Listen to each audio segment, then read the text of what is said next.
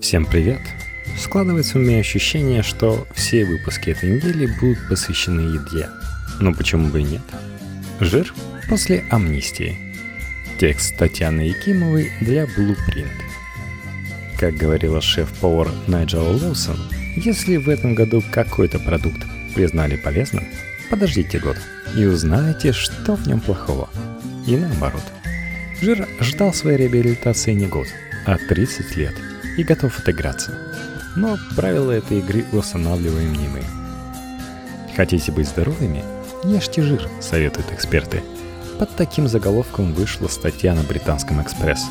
Даже для меня, законченного липоголика, подобные наставления смахивают на происки жирового лобби и на месте сахарным олигархом, некогда спонсировавшим исследования о вреде жира для здоровья. Итог тех исследований был предсказуем. Жир плохой парень. Его надо избегать любой ценой. Сейчас, когда жиру наконец объявили амнистию, мы попытались разобраться в его плюсах и минусах. А главное – разнообразие его форм. Необходимые и достаточные. Жиры не могут быть врагами человечества хотя бы потому, что являются частью строительного материала для наших клеток. По степени важности они на третьем месте после воды и белка. Те самые углеводы на пятом. Значит ли это, что мы должны есть больше жира? Нет. Мы должны есть его ровно столько, сколько сегодня рекомендует Всемирная организация здравоохранения.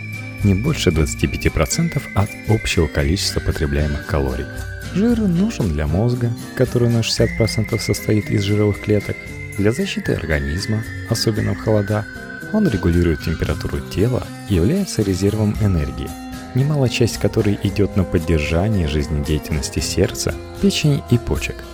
Он также необходим для усвоения многих питательных веществ, того же витамина А, например. Это мы запомнили с детства, поедая морковку с сметаной. При этом диетологи и нутрициологи с мировым именем последние 30 лет всерьез считали даже малое количество жира вредным для здоровья.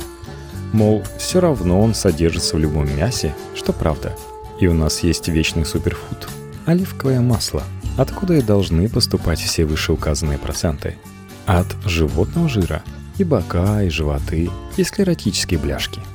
Звучит убедительно, но проглоченное масло не способно отложиться на стенках сосудов, ведь пища не попадает человеку в кровь в неизменном виде. Тот же холестерин вырабатывается в печени. Получаемый с едой жир расщепляется в основном поджелудочной железой, а точнее ферментом липаза, который помогает переваривать, растворять и фракцировать не только жиры, но и жирорастворимые витамины А, Д, Е, К, обращая их в энергию. Считается, что деятельность липазы поддерживает сырая пища – фрукты, овощи, орехи, пророщенные зерна.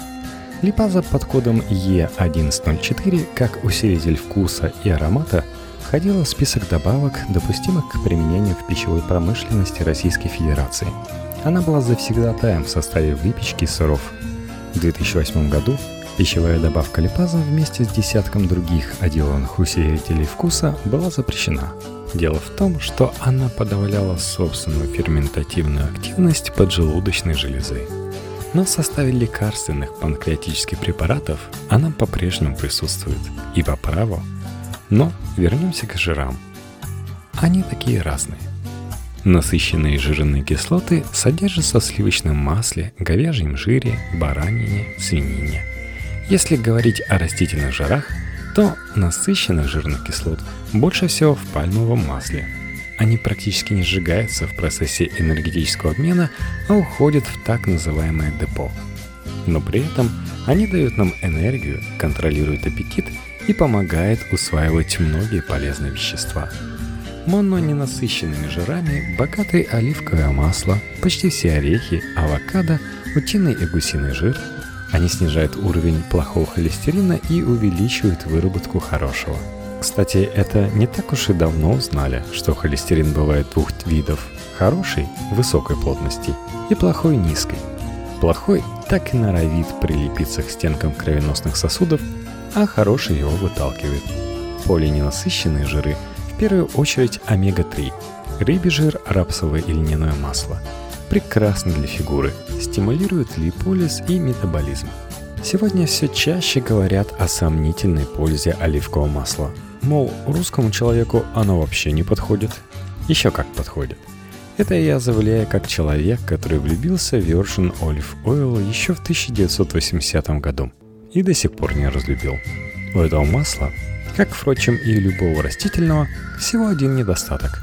При длительном нагревании при температуре чуть выше 60 градусов оно становится канцерогенным. Правда, подсолнечное кукурузное масло в этом плане еще токсичнее. Не зря китайцы обжаривают все очень быстро на сильном огне и хотят травиться – Сливочное масло не такое канцерогенное. Его точка дымления находится в диапазоне от 120 до 150 градусов. Меньше всего токсинов выделяет гусиный жир, топленое масло и свиное сало. Но для заправки салатов оливковое масло по-прежнему номер один.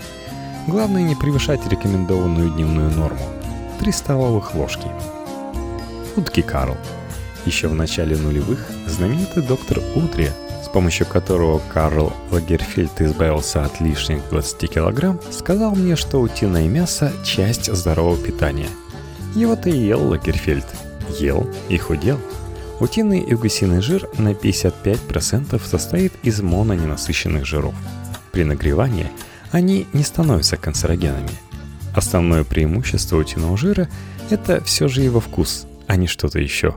Он прекрасен время от времени, как деликатес – говорит нутрициолог Ромари Стентон. К тому же гусиный утиный жир содержит полезную аллеиновую кислоту, самую легко усвояемую из жирных кислот и самую полезную для обмена веществ. Но наличие в составе полезных мононенасыщенных жиров не всегда признак здоровой пищи. Они, например, доминируют в куриных наггетсах и шоколадных чипсах. Так что лучше ориентироваться на чистый продукт.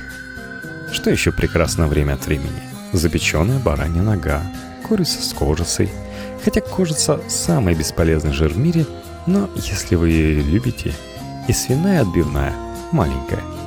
Ветчина, буженина и колбаса домашнего производства.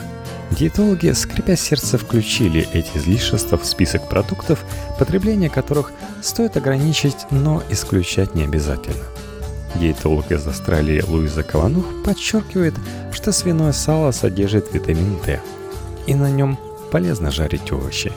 Главное недолго. Жирные кислоты в составе зрелых сыров, чем больше выдержка, тем лучше, хоть и являются насыщенными, абсорбируются не полностью.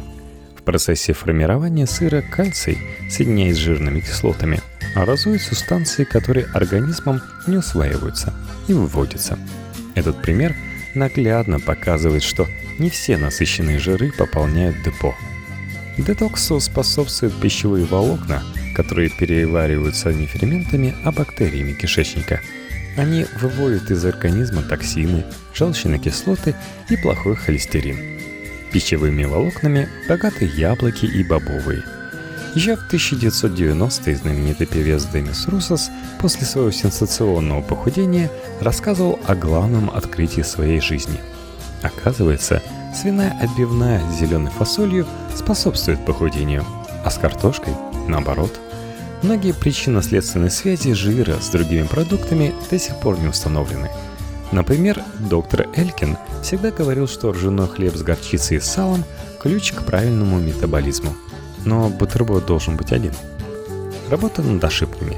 В 2015 году Национальный комитет Британии по питанию призвал всех диетологов и нутрициологов уменьшить количество углеводов в рекомендованных обезжиренных диетах. На таких диетах мы неизбежно компенсируем недополученные калории углеводами, чаще легко усвояемыми. Как заявил глава Британского национального форума по ожирению профессор Дэвид Хеслом, Десятилетия так называемого здорового питания на Западе привели к эпидемии ожирения и сопутствующих болезней. Хеслом не просто борется с демонизацией жиров, он объясняет разницу между полезными и вредными жирами, в частности трансгенными. Его доводы просты. Жиры нужны для жизни и энергии, но они а. не нужны в большом количестве и б. не должны быть модифицированными – Хеслома поддерживают многие независимые врачи, а кардиолог Асим Малхотра в интервью The Guardian назвал войну с холестерином величайшей ошибкой в истории современной медицины, которая имела разрушительные последствия для общественного здоровья. С Хесломом и его единомышленниками согласны не все. В марте этого года Департамент общественного здравоохранения Англии выпустил новый The Little Guide – руководство по правильному питанию, увеличив в рекомендуемом ежедневном рационе процент углеводов и снизив процент жиров до 10. На что несколько активистов Общества по борьбе с ожирением ответили докладом «Eat Fat», cut the carbs and avoid snacking to reverse obesity and type 2 diabetes. Авторы доклада призывали не только ограничить потребление углеводов в пользу жиров, но также перестать считать калории, не пытаться лечить ожирение большими физическими нагрузками и отказаться от частых перекусов. Разразился скандал. Главный диетолог Англии и соавтор The Eat Guide доктор Элисон Тедстоун назвала рекомендации доклада безответственными и потенциально смертельно опасными. Диетологи разделились на два противоборствующих лагеря. Правда, три рекомендации доклада поддержали даже его ярые оппоненты – сократить перекусы, быть осторожными с обезжиренными продуктами и уменьшить потребление рафинированных углеводов. Что же касается пользы жиров, то она недоказуема или недостаточно доказуема. Но есть простой факт. С 1983 года, когда были введены рекомендации по питанию с повышением процента углеводов и снижением потребления жиров, количество больных диабетом и ожирением выросло в 4 раза, аргументирует доктор Зои Харкомб. И следующая проблема ожирения уже 30 лет. В общем, неспокойно что-то в Соединенном Королевстве. А что же в новом свете? Если сравнивать, к примеру, Америку по потреблению жиров с Францией, то французов оно выше. Тут тебе и фуагра, и сливочные соусы, и, естественно, сыры. Но порции в них в среднем в полтора раза меньше, а на процесс поглощения своей маленькой порции они тратят в полтора раза больше времени, чем американцы на свои большие. И вредные вкусности из супермаркетов, рассчитанные на перекус, сладкие йогурты, напитки, мороженое, шоколадные батончики – у них в среднем на 40% меньше по размеру. Вот так. В США половина населения имеет лишний вес, и одна треть страдает ожирением. Официально это самый большой процент в мире. При этом страна буквально помешана на обезжиренных продуктах. В дневном рационе среднего американца почти 40% калорий приходится на жиры и углеводы. Какие у них жиры? Да чаще всего трансгенные. Пышущую жаром картошку фри – поливают сыром и майонезом. Америка давно живет не стейком единым. Даже среднестатистический китаец сегодня ест больше мяса, чем американец. Все тот же среднестатистический житель Америки потребляет 126 граммов сахара в день. В два с половиной раза больше, чем рекомендовано Всемирной организацией здравоохранения. И много-много трансжиров, на которых готовит весь фастфуд. Их также добавляют в полуфабрикаты, консервы, майонез. Но Америка начала с этим бороться. В прошлом году FDA дала производителям 3 года на то, чтобы заменить транжиры на более безопасные аналоги. Мистер Зло. Транжир – мутант, рожденный в результате многократной продолжительной тепловой проводки или после гидрогенизации – превращение жидкого жира в твердый, в процессе которого растительное масло нагревает до 200 градусов. Эти мутанты встраиваются в клетки вместо ненасыщенных жиров, но никаких рабочих функций не выполняют. Более того, они блокируют многие жизненно важные функции, вызывая инфаркты, диабет и ожирение. Их канцерогенность повышает риск онкологических заболеваний. До недавнего времени трансжирами были напичкана практически любая магазинная еда – выпечка, колбасы, чипсы, консервы и, конечно, маргарин. О последнем поговорим отдельно. В начале сентября этого года пакистанский Daily Times заявил, что сливочное масло из-за высокого содержания холестерина априори вреднее, чем маргарин. А у маргарина, дескать, минус только один. Выпечка с ним жестче получается. Я сразу вспомнил знаменитую сцену из Кейт и Лео, где Хью Джекман – Сначала рекламирует маргарин, а потом пробует его и меняется в лице. Плохо стало аристократу от гидрогенизированного растительного масла, спитого с водой, солью и эмульгаторами при высоких температурах в лабораторных условиях. До начала гонения на трансгенные жиры их процент в маргарине был самым высоким. Теперь вместо трансов пальмовое масло, что в общем лучше, но не намного. Да, транжиры гораздо вреднее ГМО, вздыхает диетолог, нутрициолог, кандидат медицинских наук Ксения Селезнева. На их фоне любые жиры меркнут. Вопрос ведь в качестве. Я часто вспоминаю, как одна из главных диетологов России говорила, что 5 граммов сливочного масла в день помогает ей прекрасно выглядеть. Никто из нас тогда не отважился последовать ее примеру, но выглядит она действительно потрясающей. Как большинство диетологов, Ксения горой стоит за авокадо, льняное масло и лосося, но признает, что и насыщенные жиры должны быть в рационе. Главное, не есть их на ночь, чтобы не нагружать поджелудочную железу. А трансжиры можно, если редко, спрашиваю.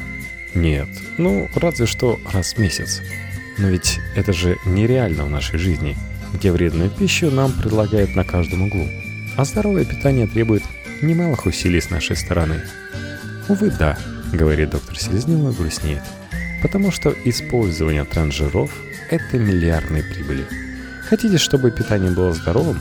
Чаще ешьте дома, покупайте еду у фермеров. Ну или хотя бы избегайте продуктов, в составе которых есть слово гидрогенизированный, частично гидрогенизированный и с добавлением жиров. Тем более, что наше здравоохранение над проблемой трансжиров пока думает. А тем временем процент россиян с лишним весом, как написал коммерсант несколько дней назад, перевалил за 60. Это что, больше, чем в Америке? Да. Резюме.